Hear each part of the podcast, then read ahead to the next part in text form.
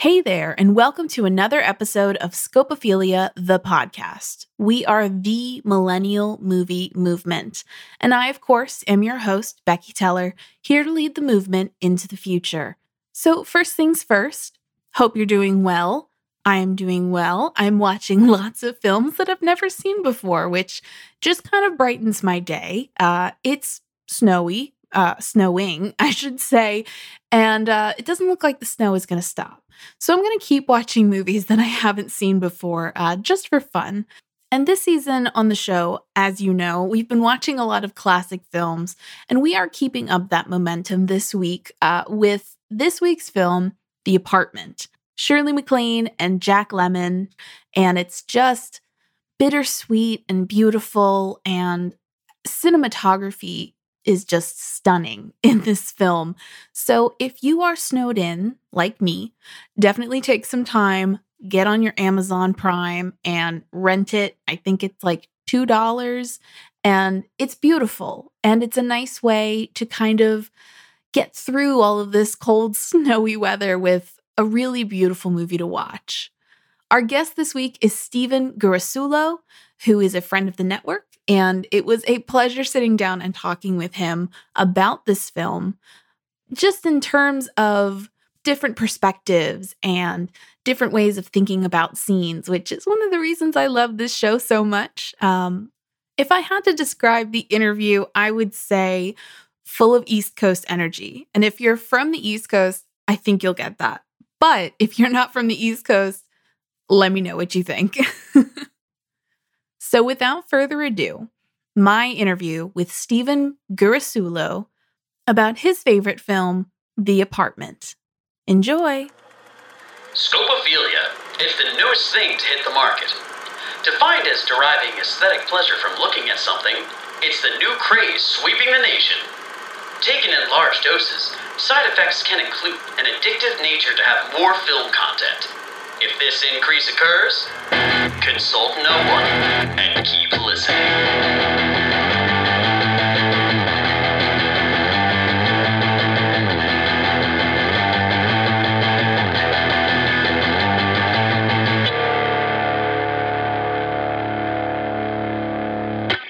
Hey there, Scopophiliacs, and welcome back to another episode of Scopophilia, the podcast. And I'm very excited to have Stephen Girasuolo.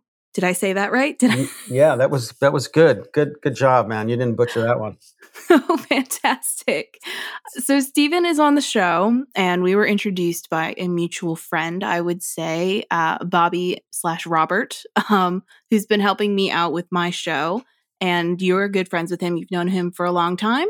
Yeah, I've known him for uh, too long. Yeah, I've known that guy since, uh, uh, you know, without giving away too much of age and numbers and years, since uh, the fr- freshman year of college. So I've known him for for when he was Bobby, and then he evolved into Robert. Amazing. Yeah. And so, for those of us who don't know your work or are unfamiliar, tell us a little bit about yourself. Yeah, sure. Um, you know, I'm uh, uh, started out being an actor. I guess in college, uh, I went to uh, and in high school, I acted a lot. Um, so you know, started as an actor, went to college, got my degree in uh, dramatic arts, and um, came to New York and learned that uh, well, it's not so easy being an actor in New York. Wow, mm-hmm. there's like hundreds of thousands, and you got to be really tough and thick skin and um, so uh, what did I do? I got scared and I lived in Paris for a while, which is a nice place if you're scared because they like actors there. They go, "Oh, you're an actor! Oh my god!" And I'm like, "Yeah, why? Why are you so excited when you say that?" And they're like, "Oh." Oh, actor, you're a comedian, you know, and, and French, comedian. and they had all this res- respect, and and I, and I thank God I lived there for many reasons. But uh, I learned filmmaking there. Uh, I'm trying to like wrap this up and, and summarize it. But I learned filmmaking a bit, uh, started to write uh, for theater even before I moved to Paris. So, um, you know, actor, writer, director, but I consider myself, uh, as the years went on, um, a writer more than anything. I mean, I love to write, and I would say I'm a writer more than anything, and I still act and I still direct. Wonderful. Yeah. Well, and so when Robert had um, kind of thrown your name my way, he was like, "Yeah, he's you know." Here's the trailer for his show, The Holdouts. And so I'm kind of slowly making my way through uh, The Holdouts, which has been very fun. Oh, cool. And yeah, it's been really fun. And it's the one thing that is kind of fun about quarantine is that I'm getting to kind of watch new and different things that like I wouldn't maybe normally click on normally. Uh, so that's been really fun. And yeah, it hadn't been on my radar before. But I mean, so what was the thought process behind like that show in particular? Uh, yeah, sure. Um, I mean, it's interesting these days, right? It's like we're we're either we're either zooming or watching a lot of right, so, a lot of content that uh, we're just we're just in in the screen uh, so much of the time, which is great for the holdouts, which I'll tell you about because it's getting a little little more viewership now. So uh, that uh, you know that was part of a project that uh, started uh, with a co-creator of mine, Dan Menke, friend of mine. We were acting in a movie together, and we started talking about jokingly, but really uh, not so not so. We weren't really joking about how New York was disappearing and New York is not disappearing. it's not going anywhere. Right. But I think what we were talking about is we were getting, we were like getting older, just kind of sad, like it's disappearing, you know, becoming one of those, like, New York is disappearing, you know, it's like, what were these two old guys now hanging out talking like the fucking New York is disappearing? And I think, you know, we were just, this is where seeds of ideas come from, you know, and, mm-hmm. and you mm-hmm. can't, and you can't, you know, deny them. It's like, well, we felt like an important part of New York was vanishing, you know, like a working class or, you know, uh, people who could just afford to live in New York and make a living. Uh, was was quickly being replaced, frighteningly, frightening being replaced um, by you know fancy glass towers and amenity buildings and doggy baths inside the buildings and, yeah you know and, yeah. and, golf simulated golf inside the buildings and and, and and and and you know you'd walk around and have to go to the bathroom couldn't find a place to go to the bathroom without like you know having a cup of coffee and just going to the bathroom. You had to go to a, re- a fancy restaurant and or then there was starbucks and that was everywhere or um, you know, and it was being it's corp, corporate. I don't know the corporatized is even a word, but it was, you know, the rise of the corporation, the the, mm-hmm. the mom and pop shops, that whole thing.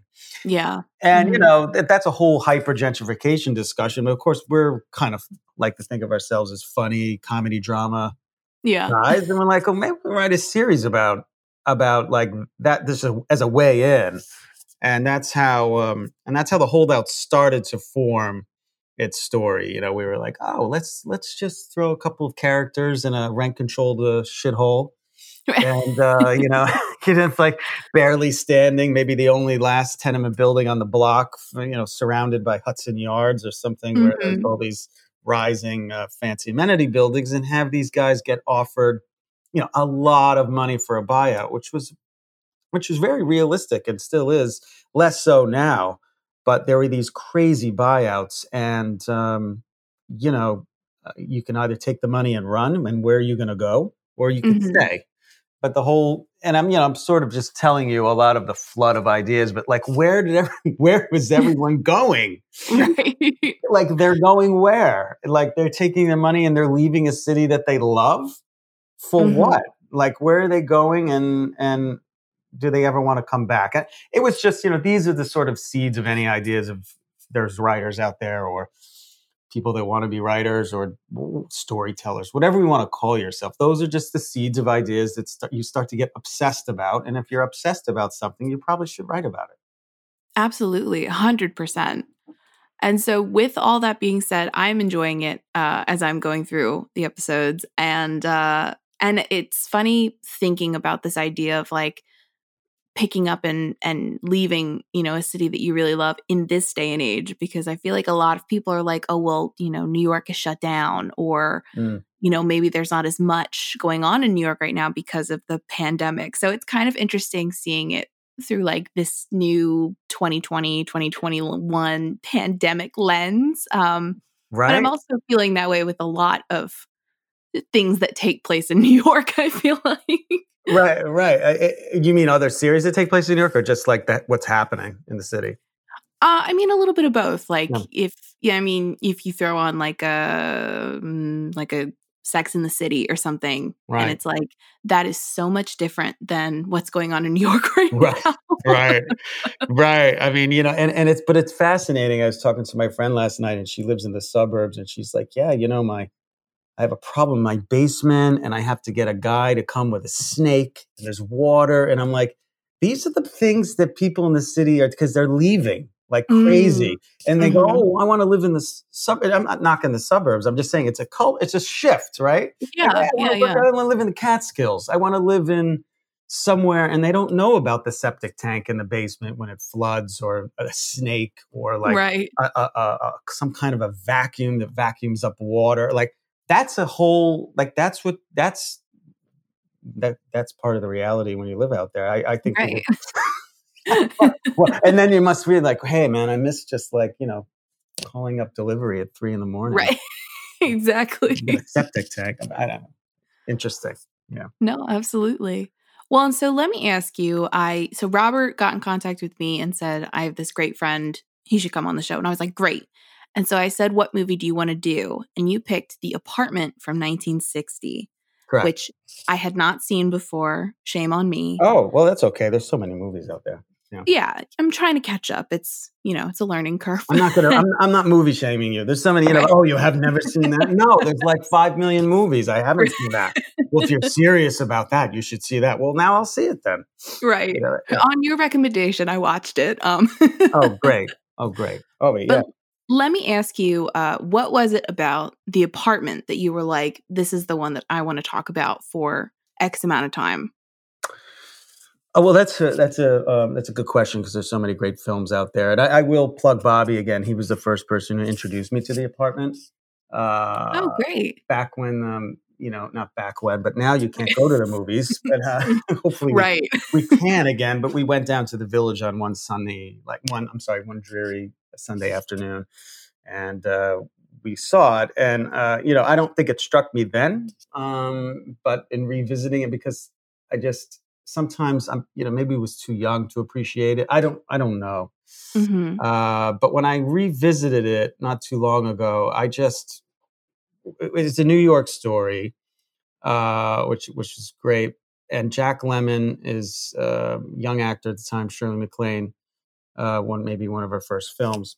I just love, I loved how these two people, um, you know, they call it a comedy, comedy drama, but it had this beau- it just the tone of it was was was it was labeled a comedy but it was had these serious tones about these two people trapped in their own worlds and trapped in their past and we can get into specifics but what was so moving was how uh you know the movie was like trucking along and all of a sudden it slowed down and uh you know sh- the lead the lead stripped by, by played by Shirley MacLaine takes sleeping pills and uh, we'll talk about the specifics but they they play gin rummy in his apartment and it just leads it starts just like it's like a truck that just keeps driving really fast and all of a sudden it slows down in the middle of the movie and they just talk over gin rummy and it lets you in and you could see that they're falling in love with each other without even saying it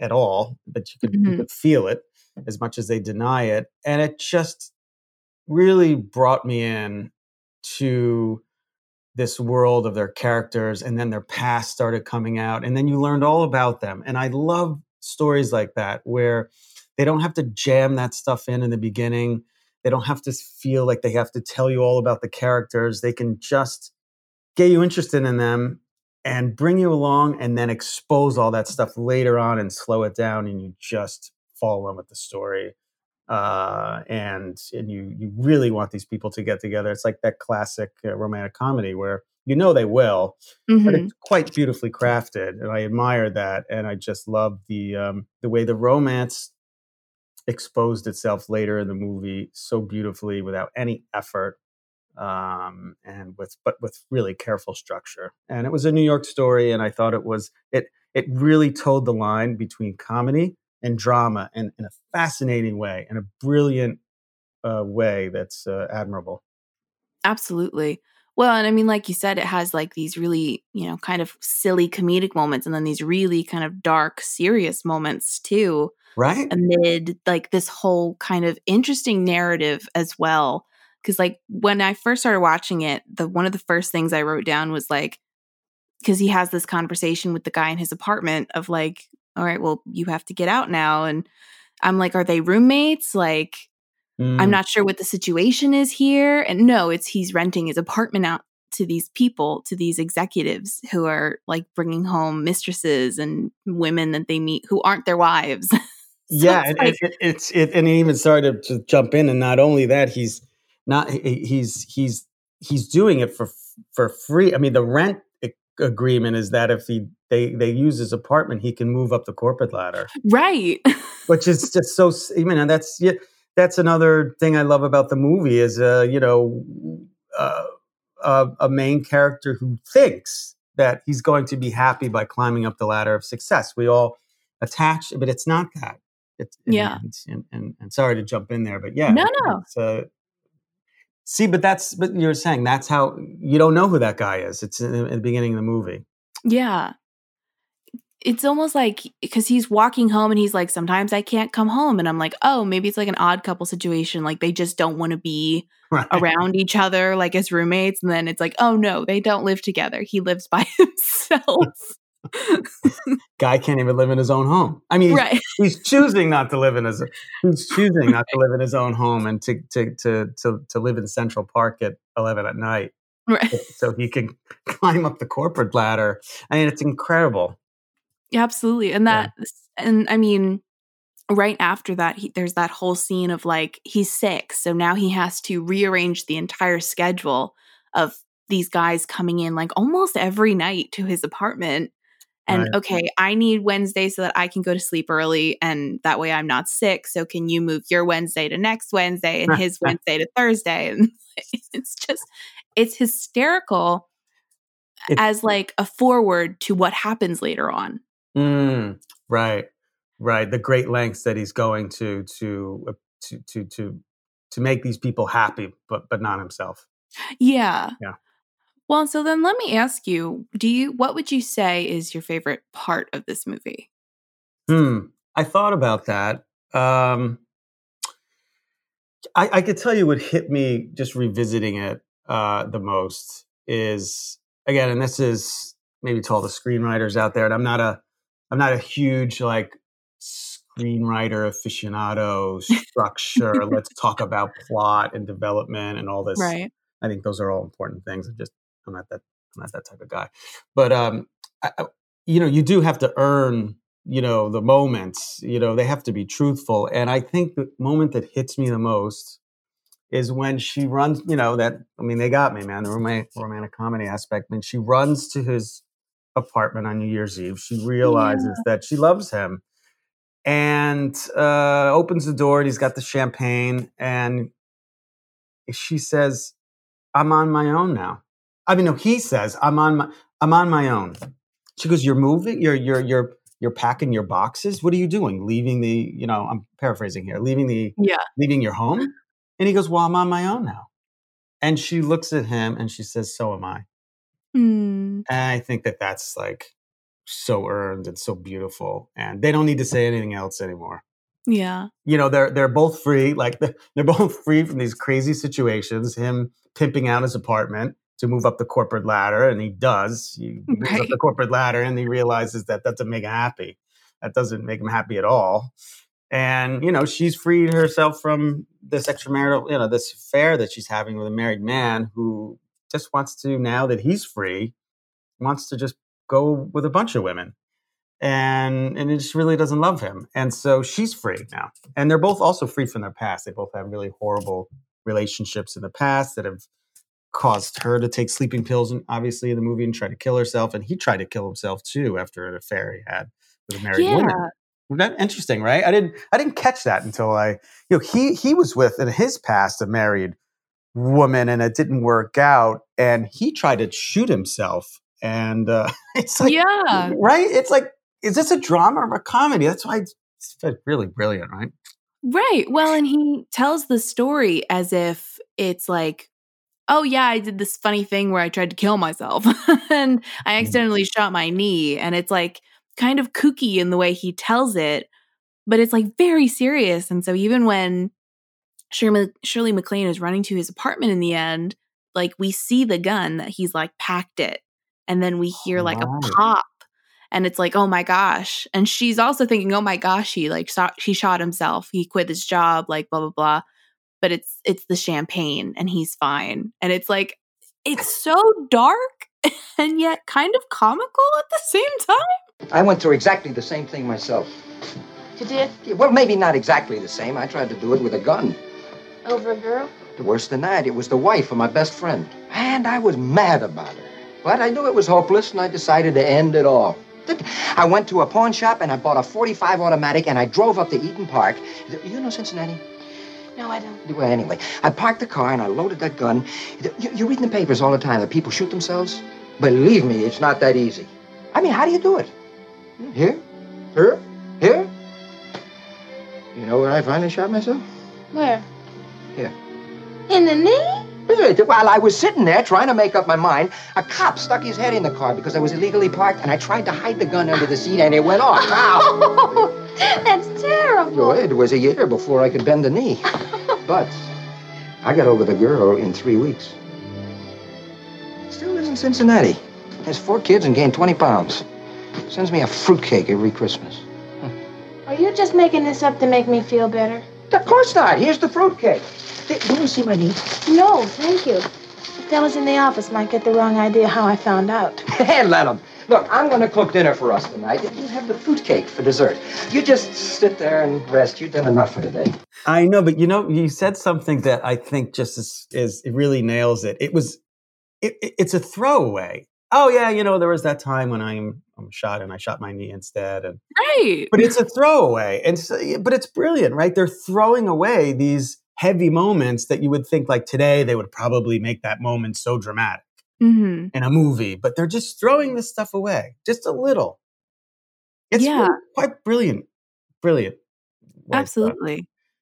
um, yeah, you just, it's really, I, I, you know, I don't know. I think that Billy Wilder, you know, he got um, best director, best, I think, got best film, best screenplay, and he produced Mhm. it, directed it, and he wrote it, and it's just what an accomplishment. Yeah. Yeah, absolutely. Well, and like I was looking at the awards and it was nominated for 10 Academy Awards and it Wow. won five of them. It's Mm. the last film in black and white to win an Academy Award. Really, Becca, I did. That's I did not know that. Wow. Well, so it's the last Wow. like true black and white film to win an Academy Award until uh, Schindler's List, but that one has like a little bit of color, and then Right. uh, The Artist in 2011, which is completely black and white. But this is like classic black and white film, I think. Wow. know what I mean? was that last one you said in 2011? I couldn't hear that one. oh, it was uh, The Artist, the silent Oh, film. the artist. Yeah. Mhm. Yes. Yeah, yes, yeah. I saw that. That's right. Great. Yeah, great film. Wow. That's a cool. That's 1960, right? Last black and Yeah. white to win. That's really cool. I like that. That's really cool. Didn't know that. I was watching uh, this film to make sure that I knew what I was talking about. Yeah. and uh and it there was a choice made of like in 1960 there were films in color and so they made a choice of like we're going to do this in black and white instead of color which kind of i Mm. think gives it a different vibe than if because i mean you got to think all these women coming into the office would be wearing like really gorgeous you know bright technicolor clothing and things like that and i think the the black and white almost kind of I'm Mm. trying to think of the right words. You know what I mean? Yeah. No. No. I'm. I'm. Uh, first of all, I'm intimidated by your film knowledge. I didn't even know I, I, in 1960. Like these. This is what I'm talking about. I like my film history knowledge is like, oh man, people have been listening to this guy. Like, where did he come from? This Stephen Girasuolo. Like, I didn't even know in 1960 they were going back and forth. But you know, look at Mad Men and how colorful that series is, and it's Oh, in the yeah. early 60s. So I see what you're talking about. I, you know, that's an interesting choice then by him. You know, it's like again the comedy drama. It's black white. Like I don't know. It's so you know it brings you into the the characters. Maybe I, I have no idea, but it's stronger. If black, I wouldn't want to see it in color. uh, but th- it would just distract me. I think from from this bleak world that they're both living in. And, Yeah. you know. Yeah, I think I would agree with that. And I mean, I think there's something to be said about, you know, th- seeing things in black and white too. And it's interesting because the if you look on Amazon, the uh, cover for the apartment is in color. So I was like, oh, that's it's right. You're right. Technicolor film. And then I played it and I was like, it is not a Technicolor film. That's so weird. You see, that's interesting that you said that. Now you you you put you summed it up for me because I I saw the poster and I'm like, what's that movie? Like it's just it didn't like the marketing. It's just like that is not. That's some. Is that the apartment, the TV series or something? On, Right. on, on it totally took me out of it. It's very interesting. You point that out, and I didn't make the make the connection. It's funny. yeah it's just it's just kind of an interesting thought uh like when you take a step back and look at this movie of like and i feel like eh, okay let me ask you this question instead do you have i i have a favorite line in this movie Mm. what would you say is your favorite line is it in like that last kind of favorite scene where she's running to his apartment is it something else like a one liner Ooh, um, you might have to go first on that one. I mean, I like, uh, you know, um, you know, that's the way it crumbles, cookie wise. I mean, that's a, that's that's the way it crumbles, cookie wise. And you know, I I think that's the first thing that pops to my mind, and how again, brilliantly he uses that phrase to have her say that to uh, Fred MacMurray's uh, yeah character at New Year's Eve. Happy birthday, Fran. He kisses her and uh, tells him about Baxter, and you know, uh, she she says, I think she says the line there. That's well, that's Yeah. it crumbles cookie wise, and he's like, "What are you talking about?" yeah And, And that's her way of saying, "I, I love that guy." I got feel yeah and it, you know, that would be something like that. Yeah, so good line. How That's about a you? great. Um, so my my favorite is after Sheldrake fires Miss Olsen, and because she told um His wife. Well, yeah. So because he she told Fran about all of the women that he'd been sleeping with, and then he fires her. Right. is like, I want you out of my office. Which my first instinct was like, you can't do that. But it's 1960, so like right. the rules are different. Yeah, you're you're toast today, dude. Right. and then she calls his wife and he comes out and she's he goes, What are you still doing here? And she goes, I made a personal call. Here's a dime. Like and walks out of the office. I'm like, what a badass line of here's a dime to pay for the personal call I made in your office. Amazing. I, I- I love I love that Becky, you know, because here's a dime and it costs a dime to literally Right. blow your life apart. Right. Uh, Oh, good. Pretty pretty cool. I'd lo- you know, it makes me think she drops I'd love that. She drops the dime, right? Mm-hmm. And he also drops the later on. I mean, now we're like getting like you know, at least I am uh, cinema geeky, whatever. but I, I get off on this stuff sometimes because you know Jack Lemmon later on, his character Baxter, he drops the bathroom key or something, Mm, yeah. like drops it. Thinks it's right in front of him. It says, you know, here's your key. He thinks it's the apartment key, but it's the bathroom Yeah. key, uh, washroom key or whatever. And you know, there's just it's like these little. Can I swear on the show? I don't know. Sure. They're these little fuck yous, you know, Yeah. to him. He's Absolutely. a bastard, man. He's like firing his secretary. He's manipulating this guy. He's having affairs. I mean, you know, people just drop little dropping little fuck yous in front of him. Yeah. Well, and he's such an interesting character because at first, I think through the first at least half of the movie for me, it's he's telling Fran all these things of like, I am, I am ac- absolutely going to leave my wife. I miss you. I want to be Mm. together with you. And it's like, oh my gosh, like this is going to be a scandalous movie. He's going to divorce his wife. And Mhm. then he talks to Baxter and he's like, yeah, you go out with the dame a couple of times and all of a sudden she wants you to divorce your wife. And what's up with that? And it's like, oh, Scumbag. this guy is the worst. Re- just really. And, and you know the only reason why he's his his his wife kicks him out. Yeah. He wasn't going to leave his wife. she No. kicks him out, and he doesn't he in that last scene. Uh, you know, in the last scene for I guess for the viewer, uh, the, the the listeners out there, you know, he they have uh, it's New Year's Eve and they're at some rooftop restaurant in Manhattan, and the streamers and the piano player and everyone's partying and singing, and and he has the the, the little horn or whatever that what do you call that uh, Yeah. uh, I don't know what that thing is called, and you know, and, and the, the whole this whole thing, and he and, and he just looks like a little goofball and kid who's just in the playground, and he hasn't even dealt with his shit yet.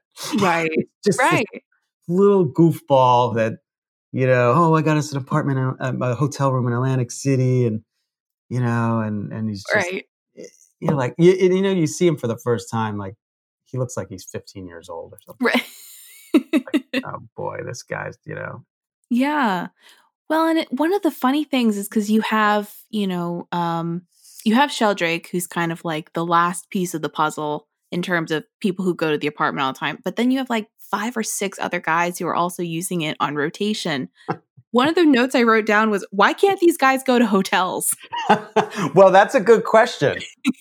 Um, I, I have my own answer, but do you, do you, why do you think? I mean, I, I could give you mine, but I mean, the only thing I can think of is like credit card statements or like some kind of paper trail.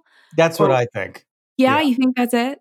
I think it's a paper trail. I, I mean, because I mean, why wouldn't they do that? You know, like they're gonna get found out. Um, that that's the only thing I could justify it with a paper trail. So they use Right. the department.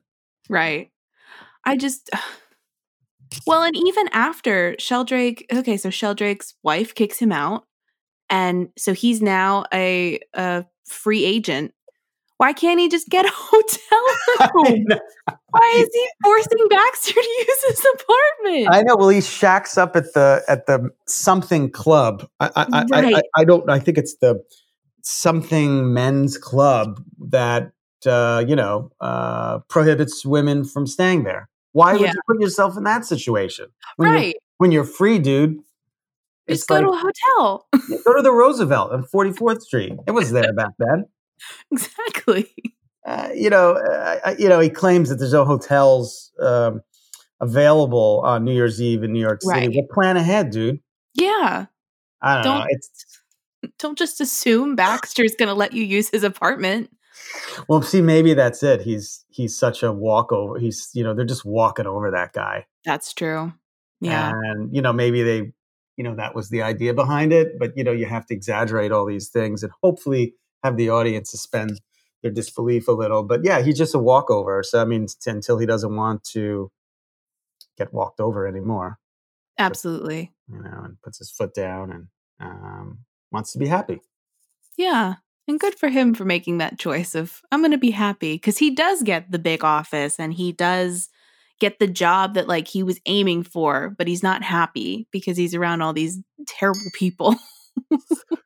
Yeah, I mean, you know, that's I think that's the answer. Maybe to answer your question is what I love about it is called the apartment, and it's not about the apartment, although they use it as a device. It's about a man just wanting wanting to be happy, and and and also a woman wanting to be happy, and they don't know how to do that. They're trapped in these. They're, I mean, if you really want to get all weird about it, they're they're apartments, they're cells, whatever that is, and they're just trapped in that world, man. And it's it's uh, you know, it's it's a larger story, which would just tie it back to the holdouts. The holdouts is about uh, a rent controlled apartment, but it's not about the apartment. It's Mm, a, you know, it's about you know, wait, you know, sort of um, you know, waking up to to like what makes you happy. What do you want to do? You know what? Yeah. You know what what's out there. You know, it's like you could you could you could get locked in the past, or you could just you know kind of just go along with what you know. Like New York is changing. right. the city is gonna keep changing. I don't agree with everything, but you kind of gotta part of you has to roll with it. You can't be locked in the analog in the past world. You kind of gotta roll with something. You gotta Yep. find you gotta find your groove in the in the present moment, whatever that is. Absolutely. You know, and, and you know, and you, you think it's this, and then you you know that's always one that's always a sign of a great story. You think it's climbing the ladder of success, but it's not. I mean, you even have that was that animated film. Did you see Soul? I haven't seen it yet, but I've been I've been wanting to. I've I'm not going to blow it for you. I'm not going to Okay. blow it for you. All I'll say that deals with that theme of. Uh, I'd be interested. Well, we'll talk about that another time. Okay. But it's the same thing. You know, I mean, you think it's this, you think your purpose is this, but it's really not. It's this. Mhm. It's, it's been told so many times, but the apartment uh, really tells it in a beautiful way. And Yeah. Yeah. Yeah, I'd say so. Well, so and let me ask you on a personal note. Yeah. Have you ever been in a breakup that felt as dire as some of these characters felt about their breakups? Ooh. Um, yeah. Um, I've definitely been, you know, in situations where uh, I couldn't let go of the, you know, of, of of the person who broke up with me and what that meant, you know, and oh my God, I was in love with that person, and you know, I just, I don't, I don't want to, I don't want to, not live, but I just, I, I don't know how to be happy now Mm-hmm. because that was my world. So I don't know how to, you know, even at a young age, um, and you know, you you descend into, uh, you know, loneliness, and I think that that I can relate to, and I think what's inspiring about, you know, about this story is that you know you get used to it being Yeah. alone, and um, then you think that it's just always going to uh, maybe be that way, you know, or you just don't. You you kind of like with, with these characters, and when and I- and I can relate to is that you just well, I just have bad luck with guys. That's what she said. I just have bad luck with guys, Yeah. and I think he's just like I just have bad luck with relationships. I'm just not meant for that, Mhm. and I felt like that. I'm just like, eh, maybe this is just not for me. Sometimes I still feel like that. I'm like, I don't know if I'm really cut out for this. You know, it's just not. You know, it's it's uh, it's not uh, not easy being alone. And when you're alone, you got to fall in love with being alone. You know, until Yeah. until you have a partner. And um, I don't know where I'm going with this conversation.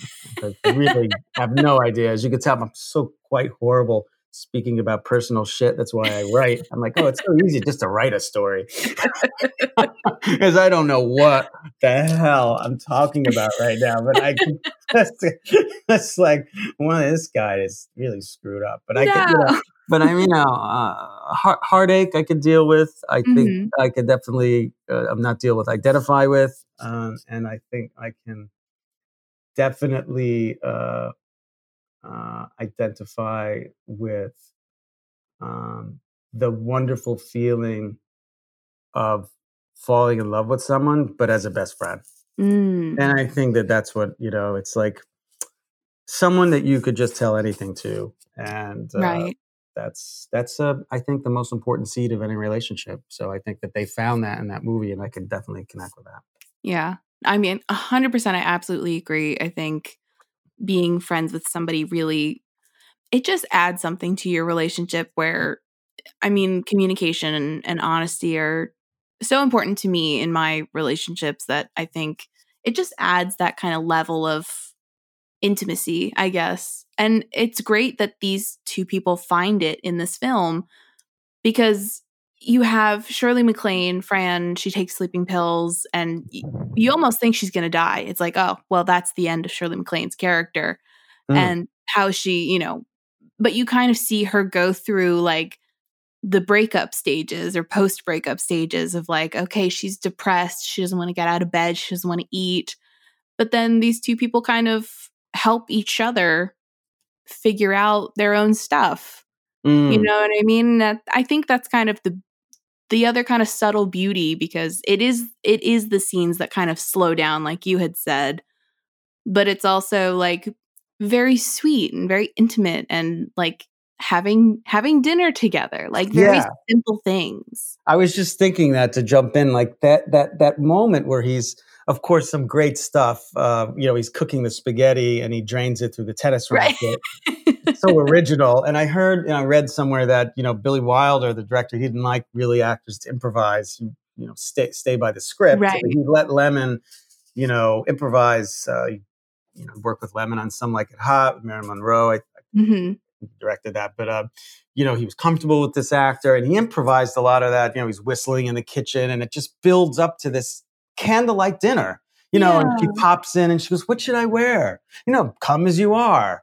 and and and, and I'm getting goosebumps just talking about it because it builds up to this moment where there, it's just a simple spaghetti dinner with meatballs, classic romantic comedy shit. But this is early. This is 1960. yeah. You know, and and and it's like the candles are lit, and they finally have each other, and like the brother-in-law busts in and like punches the shit out of.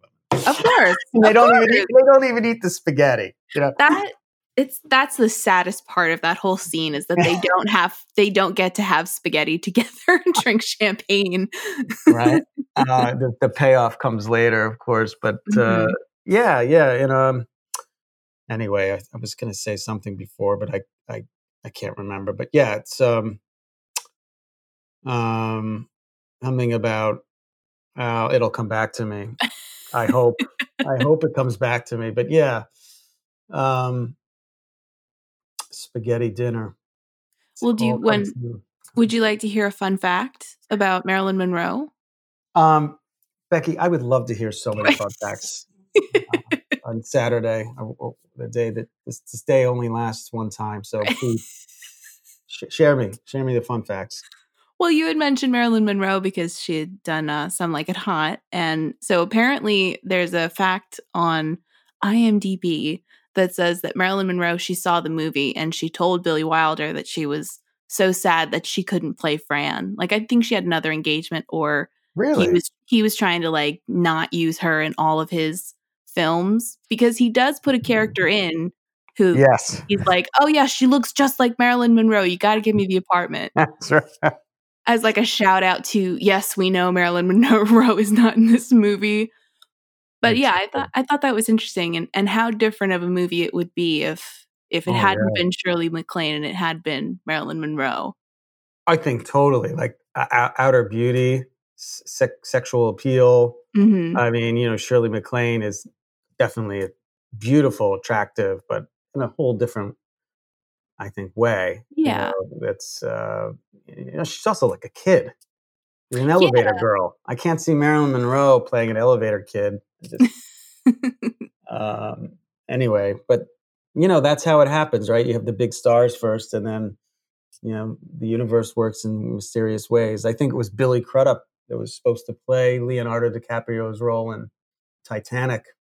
oh yeah I mean, you know, you hear these stories, I don't know Right.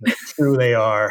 Uh, you know, I just don't know. Like he turned the role down, and so then Leonardo DiCaprio played the role. And, you know, this is. Uh, but you know, I, I- I don't I don't know if that's true or not. But um, you know, thank thank God that uh, that Shirley MacLaine played that role. She was she was sweet. She was vulnerable. hmm such a beautiful. I don't know, see an actor really play vulnerability like that, and and and and and throw away these huge lines to make them so simple.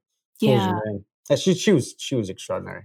Absolutely there's that scene where i think she's laying in bed and Mm. Baxter, I think it's the same time Baxter say, says that's the way it crumbles cookie wise.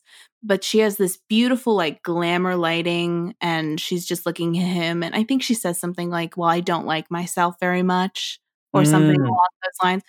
And it's just like, there's kind of a, a- like you said, a vulnerability. There's like a juxtaposition of like how gorgeous she looks and, and the dialogue too. And it's just, just absolutely stunning. Would you mind opening that window? Now, don't go getting any ideas, Miss Kubelik. I just want some fresh air. It's only one story down. The best you could do is break a leg. So they'll shoot me. like a horse. Please, Miss Kubelik, you gotta promise me you won't do anything foolish. Who'd care? I would.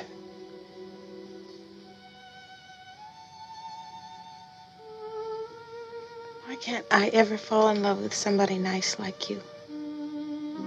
Yeah, well, that's the way it crumbles, cookie wise. All right, let's just get really sappy. Go ahead. Wait, wait, hold on, because I have I'm jumping in. I'm cutting you Yeah. off. Yeah, yeah. But you're you're capturing something so beautifully. See, that's that's why this. All right, everyone, everyone out there, you need to go see the apartment right away. um, you know, intimacy, emotional intimacy. You know, that's the whole. That's what we say these days. They probably didn't talk about that, and uh, who knows in 1960. But you know, she starts. I don't think I. Yeah, I don't feel very good about myself. these days. I don't think I've had, you know, feel like a like a car crash or something. My relationships are like a car crash. Yeah. I don't, I don't, I don't want. I, I don't know what the line. is. I don't even want to go on anymore. I don't see what the Mhm. point is. You know, and and wow, man, just opening up to him. And, Yeah.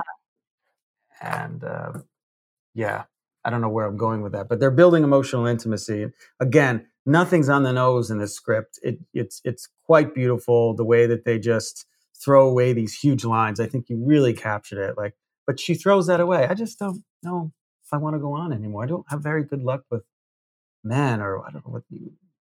it's just- Yeah. it's like says it off the very very throwaway. Absolutely. Well, and I mean, like you said, she she opens up so quickly, and maybe it's just because he's like watched her almost die, and like Yeah, so it's like they're there, they're at that point in their relationship where like she can just say whatever she wants or whatever she needs Mm. to get off her chest.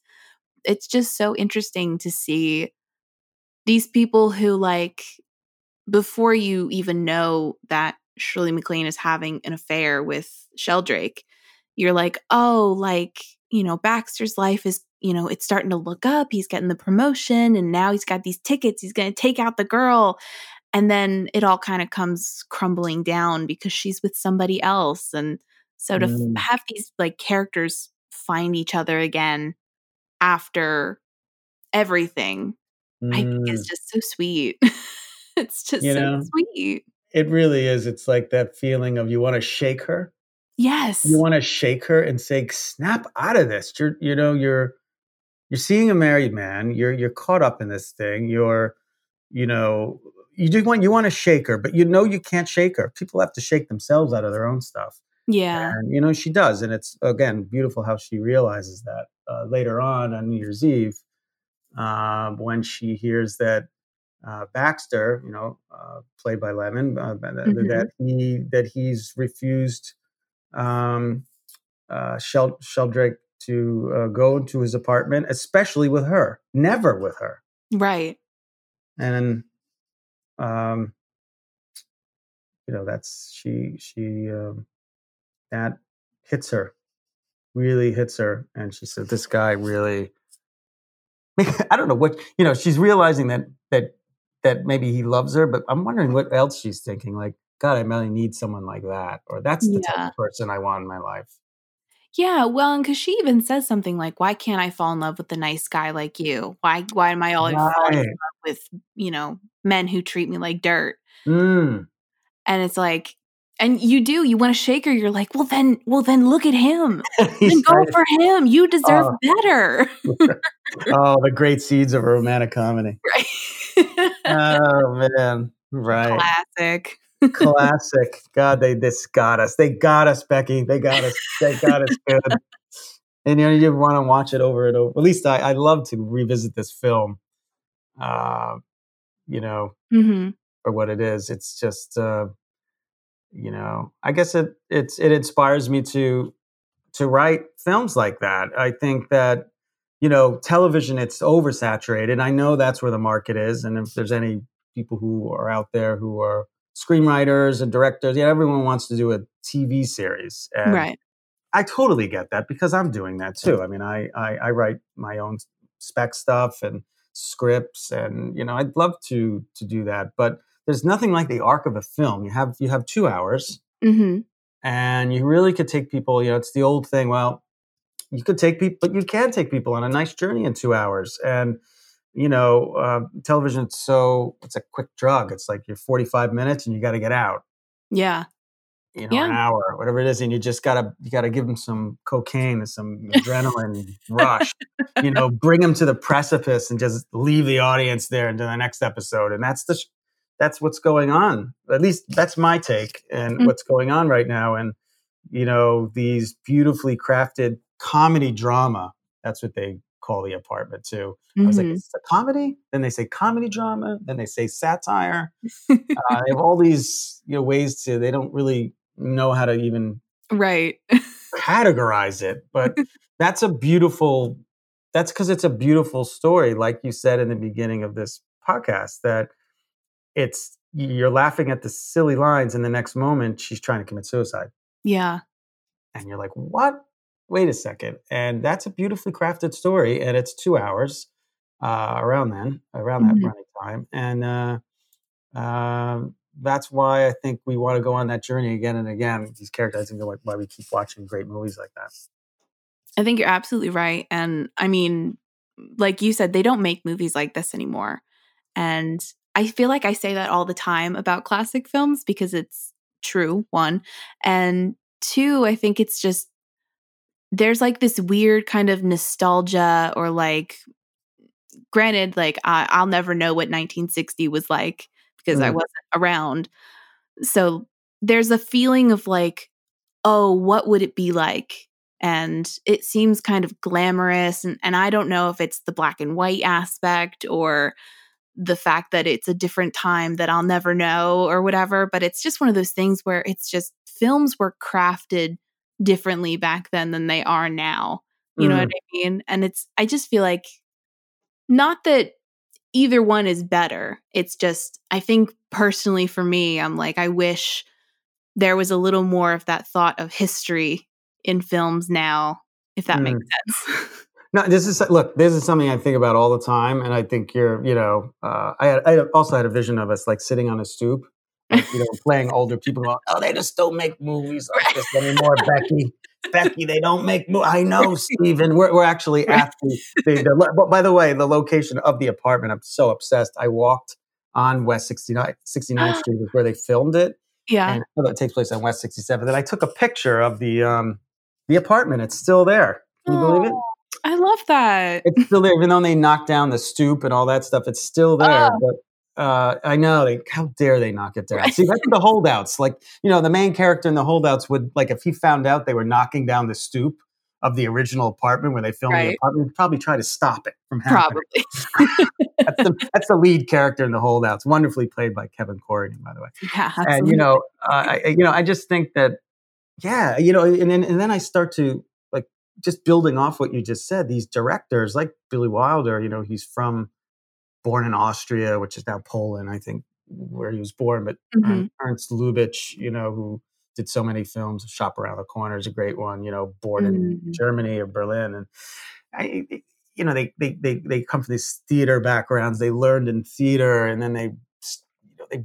I, I like to think they're bringing not only this great theatrical storytelling, you know, driven by character, you know, revealing stuff slowly, you know, reeling you in slowly, but also with this with this really sharp craftsmanship of storytelling of you know arcing the story and all this stuff but it's the it's just blend of like um, theatrical uh, um, learning in the theater uh, i think is, has a lot to do with it and also they're they're european and I, I like to think without sounding pretentious that you know they're bringing these european values over to america and trying to you know there's a lot of european characters the doctor in the Mhm. apartment who lives down the hall.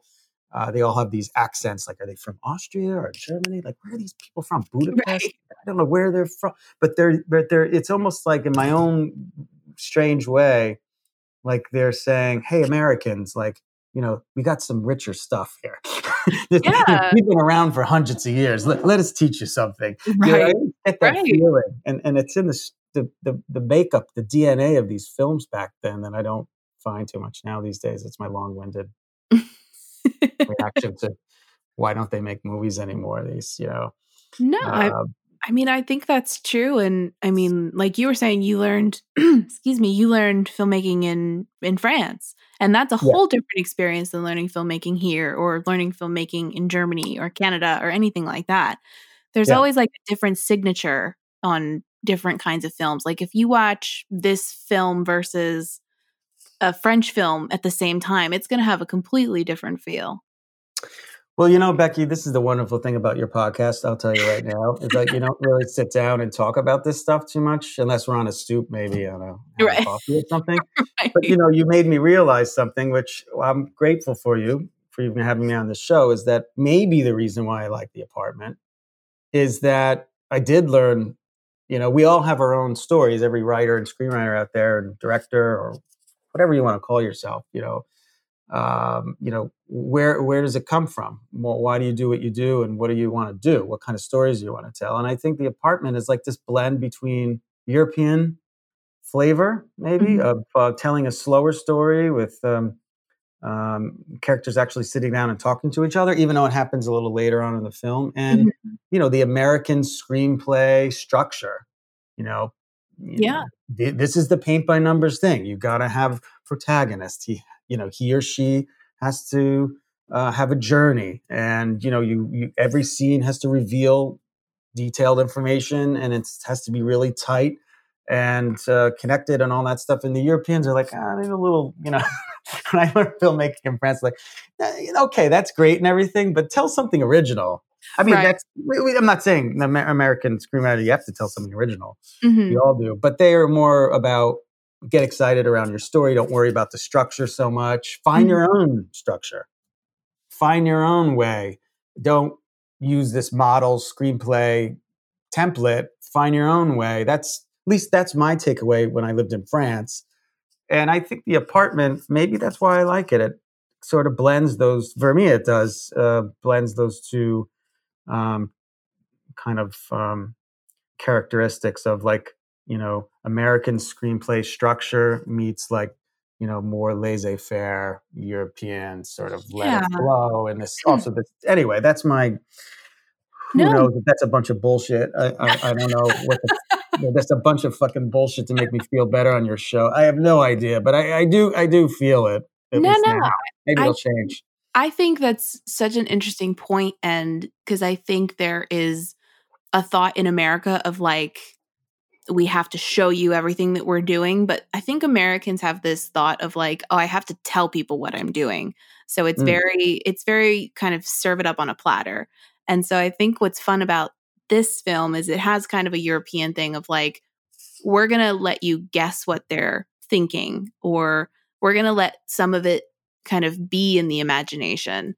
Because even at the end, unlike a lot of kind of romantic films from that time, like even in the 50s, I think it would be she'd come in the door and they would have this passionate kiss and then it would fade to black, the end, credits roll.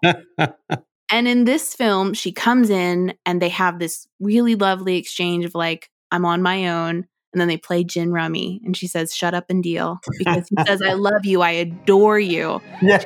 Shut up and deal. Oh, are you all right? I'm fine. Are you sure? How's your knee? I'm fine all over. Mind if I come in? Of course not.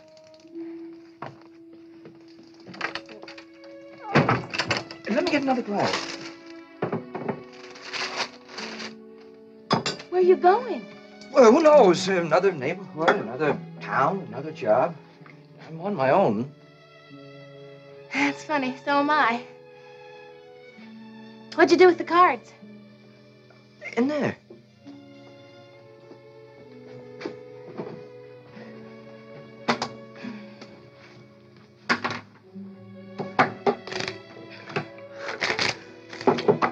What about Mr. Sheldrake?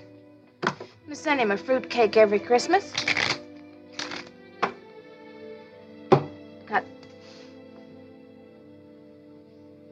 I love you, Miss Kubelik. three. Queen. Did you hear what I said, Miss Kubelik? I absolutely adore you. Shut up and deal. See, that's Becky. I want to talk to you again about other films. We don't have to do it on the podcast. Maybe we could do it on the stoop. oh, call But me yeah- anytime. I'll be at the Yeah. But there it is. I'll be honest. Come on over for coffee. Um, well, come on, I'm on the stoop. I'm on the stoop. Why don't they make films like this anymore? Right. That could be the name of our show. Why don't they make films anymore. um, but yeah, I mean, she's like that's. I'm sorry, but let's let's let's stereotype. Americans love to be on the nose about their feelings. I love you. I adore you. And what, does the Europeans say? Shut up and deal. Shut up and deal. They don't want to talk about the feelings. They, they this is how I feel. I don't Right. need to tell you in my words. You know how I feel about you. Right. Just shut up and get on with it. Yeah. 100%. Shut up and deal. That could Shut be a name of a podcast. Yes. I love. I love the that that you pointed that out. That that's uh, that's is that the last line of the film? Yeah. Amazing. Amazing. And I and it's funny because as an American, I was waiting for them to have that passionate kiss and for that to be the end. And then when it starts fading to black, because she says, shut up and deal. And he like has this smile of like, yes, we got the girl and like we're there. And then Mm. it fades to black and like that's almost just as good. It feels like. It's it's beautiful. It's it's. I'll bring a theatrical writer into this. It's uh, uh, Sam Shepard, uh, Mm. wonderful. Um, I had the pleasure of meeting and uh, working with very briefly at one point, but uh, he always said the best ending is something that starts to evolve into a new beginning. You could feel it start to turn, and the motion, the movement of it start to the stories. You know, it's almost like okay, back to this is chapter one of a new story. It's starting, and then it fades, Yeah. and uh, that- that's done so well. Yeah. It, you don't have to wrap it up with the kiss. It's like you don't have to, that closes it. But if Yeah. it's just shut up and deal, and you start a new game, hmm and you're both free, and you're like, you know, you're on your own now. Yeah. You know, it's that's a new story, and they wonderful that I love the way you pointed that out about the kiss. You know, that's that's the way they would do it, right? Yeah. It would Right. be, you know, Cary Grant, Lauren Bacall, and like a passionate kiss embrace, and it lasts for only however many seconds long it was allowed to last, and then it Right. the vignette closing, and and no, they say we don't want to do any of that. We're going to leave. The implication is already there. We don't need to say anymore. We don't need to do anymore. right. It's just God, you don't. You just wonder, like, what the script. You know, did they? Did he have to fight for a lot? Of, yeah, I, I don't know. He was really established. I mean, this is a, another conversation, but thank God they ended up with that script. Okay, whatever. Thank God they ended up with that script. Absolutely. Well, and so let me read you because I'm looking at the um one of the because you know 1960 they, there was like four or five different posters for every movie ever, and so the one that they have on IMDb it's this long quote on the front and it says movie wise there's never been anything like the apartment love wise laugh wise or otherwise I, I don't like that. I just don't like that. I just that that's that's that's that's the uh, the American marketing machine inside the studio or something like. And then the color, they're just you know they hired some. I'm, I'm just making this up. They hired some marketing vendor.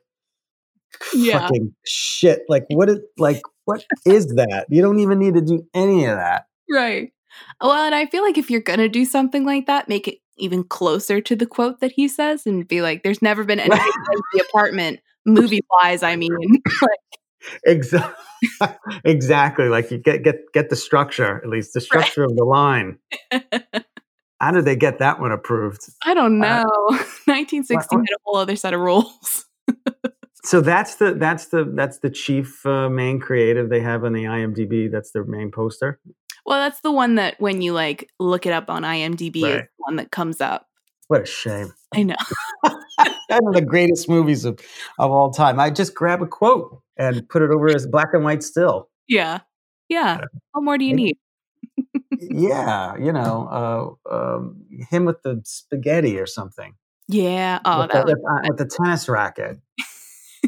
you know, Yeah. I, I, I don't know. I don't know what he said. Wait till wait till I, I, I don't want to misquote him. It's something he says. Yeah, wait till you, wait till you see the wait till you see the meatballs. You think Right. this is good? because he spikes them into Yeah. you know, wait, I, oh, oh, my backhand. He says, oh, you know, like, I have a great backhand, and he backhands the spaghetti into the goal. You know, wait till you see the way I hit my meatballs or something. I don't know what it is. It's so cute. yeah you know he's really a wonderful actor wow that's a whole other you know uh, he went to harvard. He, i don't think, even think his major was drama in harvard. Yeah i don't think so but yeah. harvard there you, there you go. I mean i'm just saying like just to just not to segue but you know again this is 1960 and i don't i don't i'm not an expert on all this but these are people that even uh, billy wilder years ago uh, writing screenplays like they didn't have screenplay school.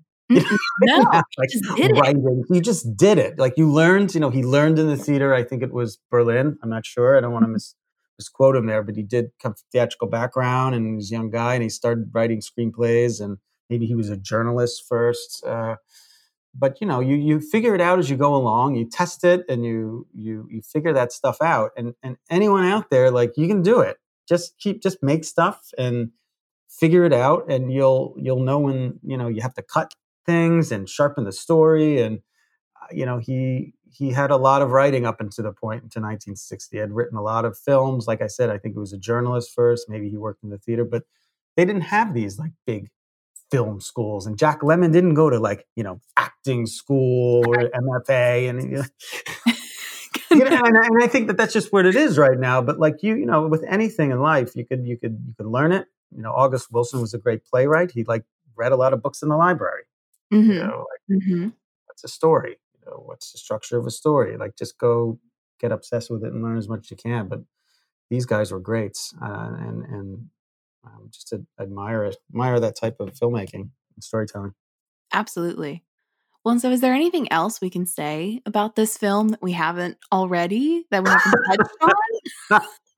I know, like what what I know. It's like let's let's see. Is there a scene we didn't uh, uh, talk about? I don't I don't I don't know. You know, I I love the way that just from a directorial perspective, Mhm. like it's shot to like The Office.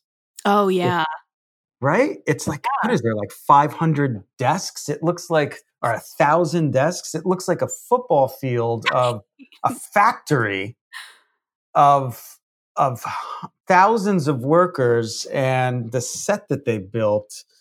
You know, uh, and the way they shot it, and I don't know all the technical lingo there. Uh, directors out there could check it Mhm. out, or if you're interested directing, but it's just incredible it's like a modern it's like that in 19 it's like their version of a, of a factory of workers Yeah. just type just typists and, and insurance workers and it's um, very interesting I, I just think it's really impressive that that's one of the first things you see in the movie she's he's just we're all just a cog in the wheel this guy is just a right Well, and there's like that scene when they they all first get into work and it's full of people working.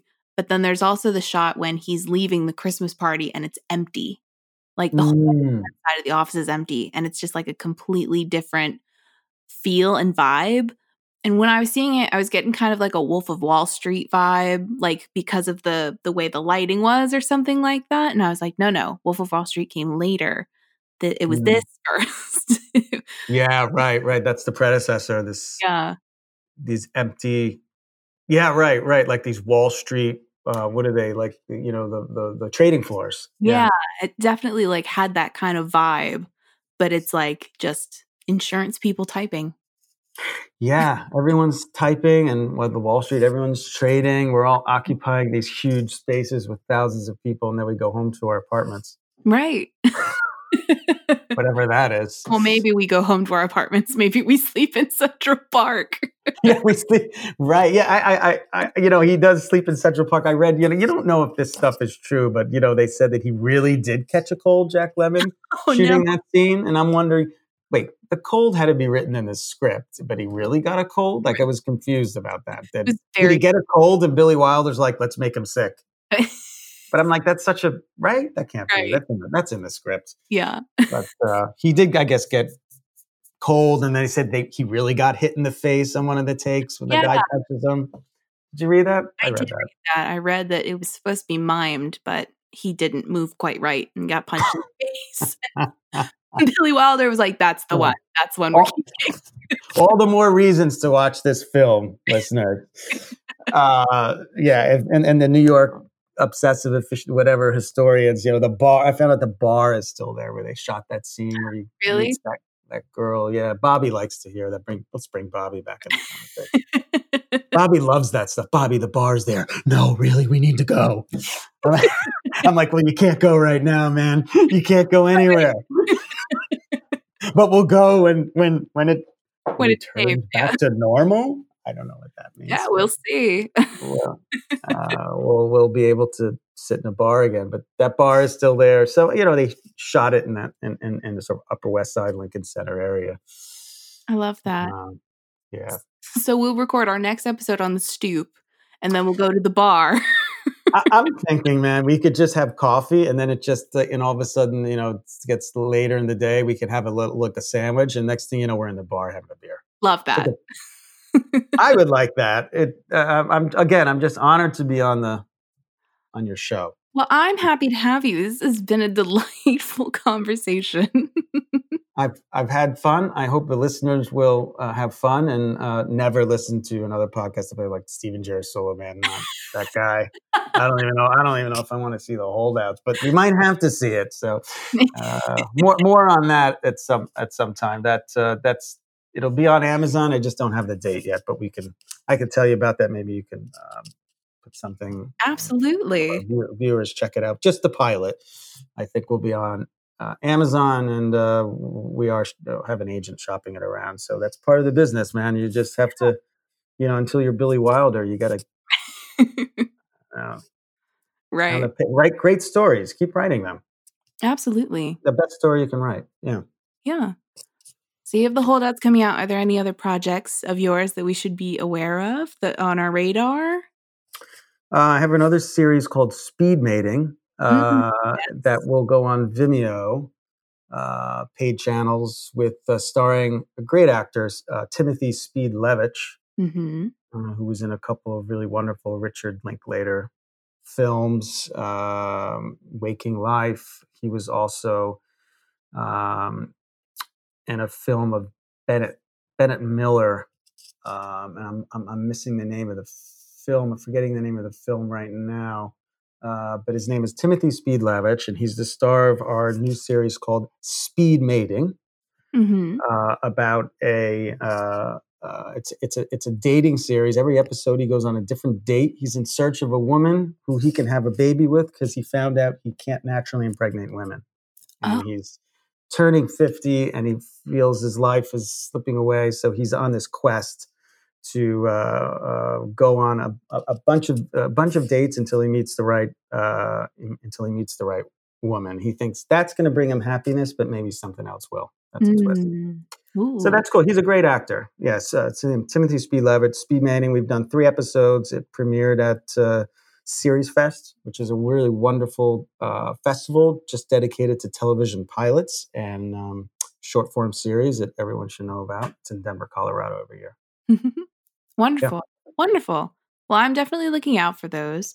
You're welcome back on the show anytime. Thank you so much for coming on. I'm so glad Robert set this up. This has been so much fun. Oh my God. I've had so, I, have had, I'm, I'm going to get another cup of coffee and uh, I'm on a, I'm on a high. I'm on the Becky high. I'm gr- grateful to uh, be on the show and I'm, I look forward to uh, hanging out on the stoop. Absolutely. We'll set it up after this. It'll be great. awesome. Thank you, Becky. Thank you so much. Thank you. Another huge thank you to Stephen Girasuolo for coming on the show and talking about his favorite film, The Apartment. I can't tell you how much fun this episode was. Even just listening back uh, when I was doing the editing, I just kept laughing to myself. Um, looking forward for this pandemic to be over so that I can go to New York and have a stoop conversation with Stephen and just have an overall good time looking at places from the apartment, essentially. Now, of course, if you liked this episode, please go back and listen to our other 16 episodes available, season one and the beginning of season two, which is where we are now, in case you didn't know. Uh, but if you just can't wait to get more film content, don't worry, I got you. Uh, you have a couple options. Option one, can follow us on Instagram at scopophilia underscore podcast. Option two, you can follow us on TikTok at scopophilia the podcast. And three, since you're already there uh, on the internet, on the interwebs, uh, be sure to rate, review, and subscribe the show. It means a lot to me and it helps the show out a lot. And lastly, be sure to tell your friends, your family, your family of friends, your friends of family about the show because we just want to keep talking about movies with everyone. As always, I'm your host, Becky Teller, here leading the millennial movie movement on Scopophilia, and I'll see you all next Friday. Bye.